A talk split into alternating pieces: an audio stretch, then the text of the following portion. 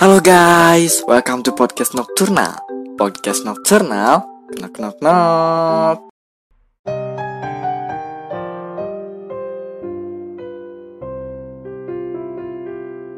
Malas dan bodoh. Stereotip ini ada sejak zaman dahulu kala hingga sekarang. Kenapa ini menarik buat gue? Karena waktu itu gue lagi iseng scroll Twitter, lalu menemukan sebuah manifest yang isinya percakapan antara ibu dengan anaknya yang ingin melanjutkan sekolahnya dari SMP ke SMA. Dan anaknya tersebut di SMA ingin masuk jurusan IPS. Percakapannya tersebut berisi tentang ibunya yang marah-marah karena anaknya memilih jurusan IPS. Marah-marahnya tuh begini. Ngapain sih kamu masuk IPS? Kamu mau gak sukses? Mending masuk IPA aja. Nanti kamu jadi PNS. Terus sukses. Lagian, anak IPS tuh pada nakal-nakal. Males dan bodoh. Kurang lebih seperti itulah. Gue yang sebagai alumni dari jurusan IPS merasa, hmm, gue nggak setuju akan hal tersebut. Stereotip ini memang sudah mengakar sejak lama dan IPS tuh sering banget dengan disebut anak buangan. Padahal yang gue tahu buangan paling cuma 5% gitu. Kebanyakan emang ya emang suka rela aja masuk IPS gitu. Gue pun dulu ketika ingin masuk jurusan IPS ada sedikit tantangan dari orang tua. Walaupun mereka tidak menekan gue banget kayak ibu-ibu yang ada di Twitter. Bukan tantangan sih, eh, lebih tepatnya kayak kecewa aja gitu. Kayak ya kenapa nggak masuk jurusan IPA aja sih? Kayak gitu. Tapi gue mantap banget di pilihan gue yaitu mengambil jurusan IPS. Gue ambil jurusan ini karena beberapa alasan. Pertama, gue tuh suka yang berbau dengan pengetahuan umum. Kayak gunung tertinggi itu apa, ibu kota ibu kota negara tuh apa aja, atau bendera-bendera negara tuh kayak gimana aja. Karena gue waktu kecil suka banget baca buku RPUL. Dulu tuh Google Google pada zamannya lah. Dan tertarik sama kayak hal yang udah gue bilang tadi. Dan alasan keduanya adalah ini sini sebenarnya alasan utama gue gak ngambil jurusan IPA sih, yaitu nilai UN IPA SMP gue kecil banget di antara empat mata pelajaran yang di UN kan IPA adalah salah satu nilai yang paling kecil. Alhasil ngerasa pengen jauh banget sama yang namanya fisika, kimia, sama biologi. Ya dibilang trauma lah ya. Walaupun di SMA gue jurusan IPS tuh bisa belajar pelajaran fisika, kimia atau biologi ya. Pokoknya pelajaran-pelajaran jurusan IPA deh. Itu bisa dipelajari walaupun kita masuk jurusan IPS. Dan dan begitu pula sebaliknya jurusan IPA bisa belajar mata pelajaran IPS kayak geografi, ekon ekonomi, dan sosiologi. Nah, hal tersebut disebutnya pe peminatan. Tapi gue gak ngambil sama sekali pelajaran IPA. Dan akhirnya gue memilih e, bahasa peminatannya itu yang jauh dari kata IPA yaitu sastra ba, sastra Inggris atau ya bahasa Inggris. Dan menurut gue untuk orang yang tidak terlalu tertarik dengan angka-angka atau rumus-rumus dan sangat tertarik dengan kejadian-kejadian sekitar yang dapat dijelaskan dengan teori atau mungkin kalian suka membaca sejarah atau politik, cocok banget di IPS ini. Banyak banget pelajaran seperti sosiologi, ekonomi, bahkan sejarah dan geografi yang selalu membuat gue takjub. Kayak, wah beneran nih, wah ini serius, oh aslinya tuh begini. Nah, ternyata memang banyak banget di dunia ini yang bisa dijelaskan dengan ilmu pengetahuan, baik kejadian masa lalu yang diringkas dalam pelajaran sejarah, bentang alam yang dijelaskan dalam mata pelajaran geografi, permasalahan ekonomi yang dirangkum dalam mata pelajaran ekonomi, bahkan interaksi sosial yang dianalisis tuntas melalui pelajaran sosiologi. Gue sama sekali tidak pernah menyesal sedikit pun karena menjadi alumni dari jurusan IPS. di IPS ini gue banyak banget pelajaran yang diambil dan bisa berguna sampai sekarang. Contoh, contohnya nih. Contohnya yaitu public speaking. Karena di IPS kita sering banget diminta untuk mengemukakan pendapat. Debat atau diskusi tuh bisa dibilang tiap hari terjadi di kelas-kelas jurusan IPS. Setiap pertanyaan yang keluar dari mulut guru tuh kebanyakan bagaimana dan apa pendapatmu mengenai permasalahan-permasalahan yang menyangkut pada materi gitu. Bahkan diskusinya pun kadang menyerempet pada teori-teori konspirasi yang biasanya banyak banget disukai di kalangan anak-anak SMA. Jadi pelajarannya itu emang emang membuat kita tertarik untuk dibahas gitu. Dan gurunya tuh ngebiarin aja gitu untuk uh, kita untuk berdiskusi selama itu masih di dalam konteks.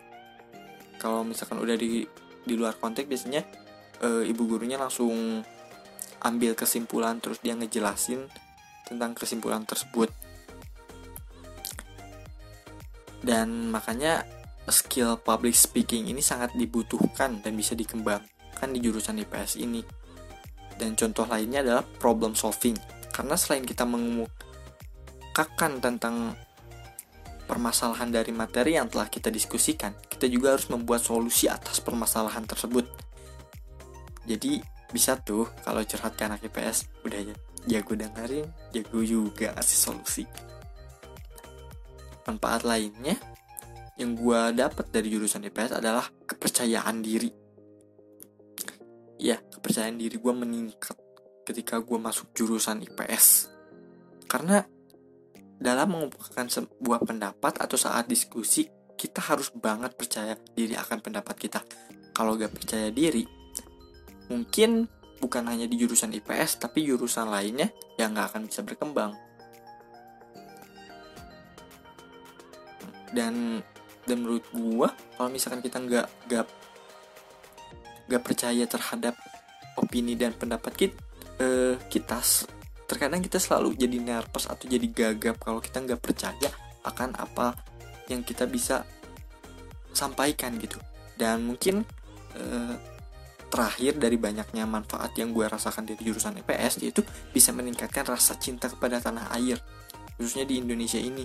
Karena biasanya studi kasus yang kita ambil di setiap materi ini ya tentang Indonesia nggak jauh-jauh gitu tentang lingkungan sekitar kita. Kayak misalkan geografi. Geografi itu membahas tentang bentang alam Indonesia.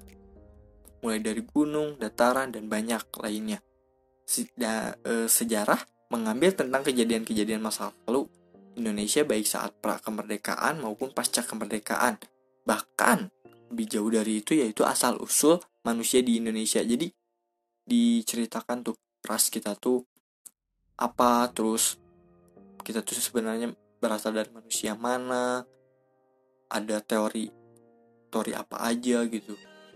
Ada yang mengatakan bahwa Indonesia tuh berasal dari Indonesia sendiri ada yang e, bilang Indonesia itu berimigrasi dari Yunan dari dataran Cina ke ke Indonesia itu Terus ada sosiologi yang membahas tentang kehidupan sosial mulai dari interaksi, inter integrasi, multikulturalisme, bahkan sampai konflik-konfliknya. Dan ya studi kasusnya pun ngambil dari lingkungan sekitar yaitu ya di Indonesia. Kayak konfliknya yang sedang ramai itu apa? Terus perbedaan-perbedaan yang mengakibatkan konflik. Dan pentingnya persatuan itu seperti apa? Yang ada di materi integrasi terus ekonomi membahas tentang pendapatan, krisis ekonomi, elastisitas, GDP, GNP, dan pendapatan per kapita itu ya berdasarkan negara negara kita, negara Indonesia. Jadi meningkatkan banget sih nasionalisme deh pokoknya mah. Dan for your information aja, EPS ini juga nggak semudah yang dibayangkan. Kita harus bisa punya skill teliti, menganalisis, memecahkan, memecahkan permasalahan, rajin baca, meluaskan pengetahuan, lebih peka terhadap lingkungan sekitar. Ah, pokoknya banyak deh. Tapi IPS juga bukan hanya bacaan-bacaan saja contohnya nih contohnya di, di ekonomi itu bukan sekedar teori-teorinya saja bukan teori elastisitas itu bagaimana terus teori kayak pendapatan nasional itu gimana apa aja negara yang punya pendapatan nasional tinggi? Enggak.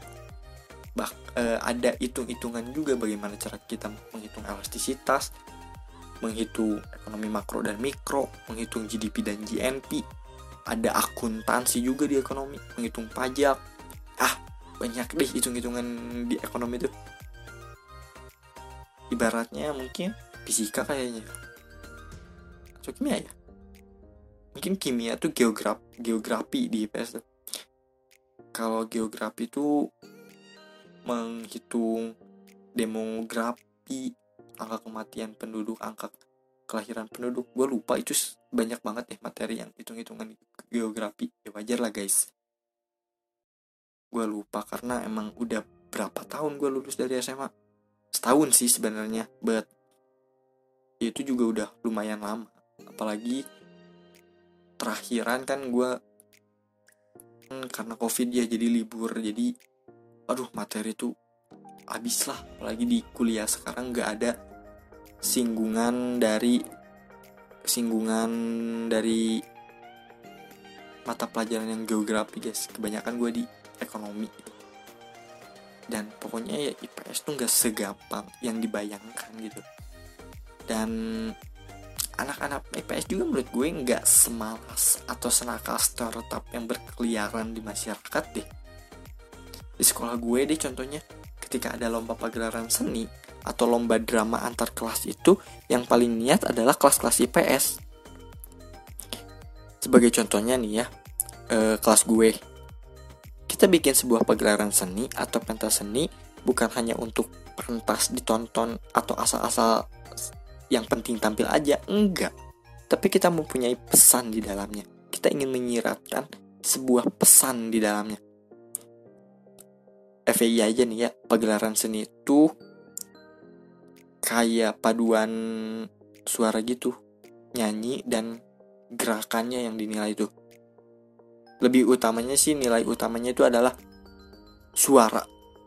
Suaranya gimana itu jadi nilai paling besar Nah, seperti yang gue sebutkan tadi, kan anak IPS itu harus peka ya terhadap lingkungan sekitar. Nah, waktu itu kelas gue itu mengambil sebuah tema dan terinspirasi dari sebuah kejadian yang berasal dari Sulawesi tentang main hakim sendiri. Ini untuk lomba drama ya.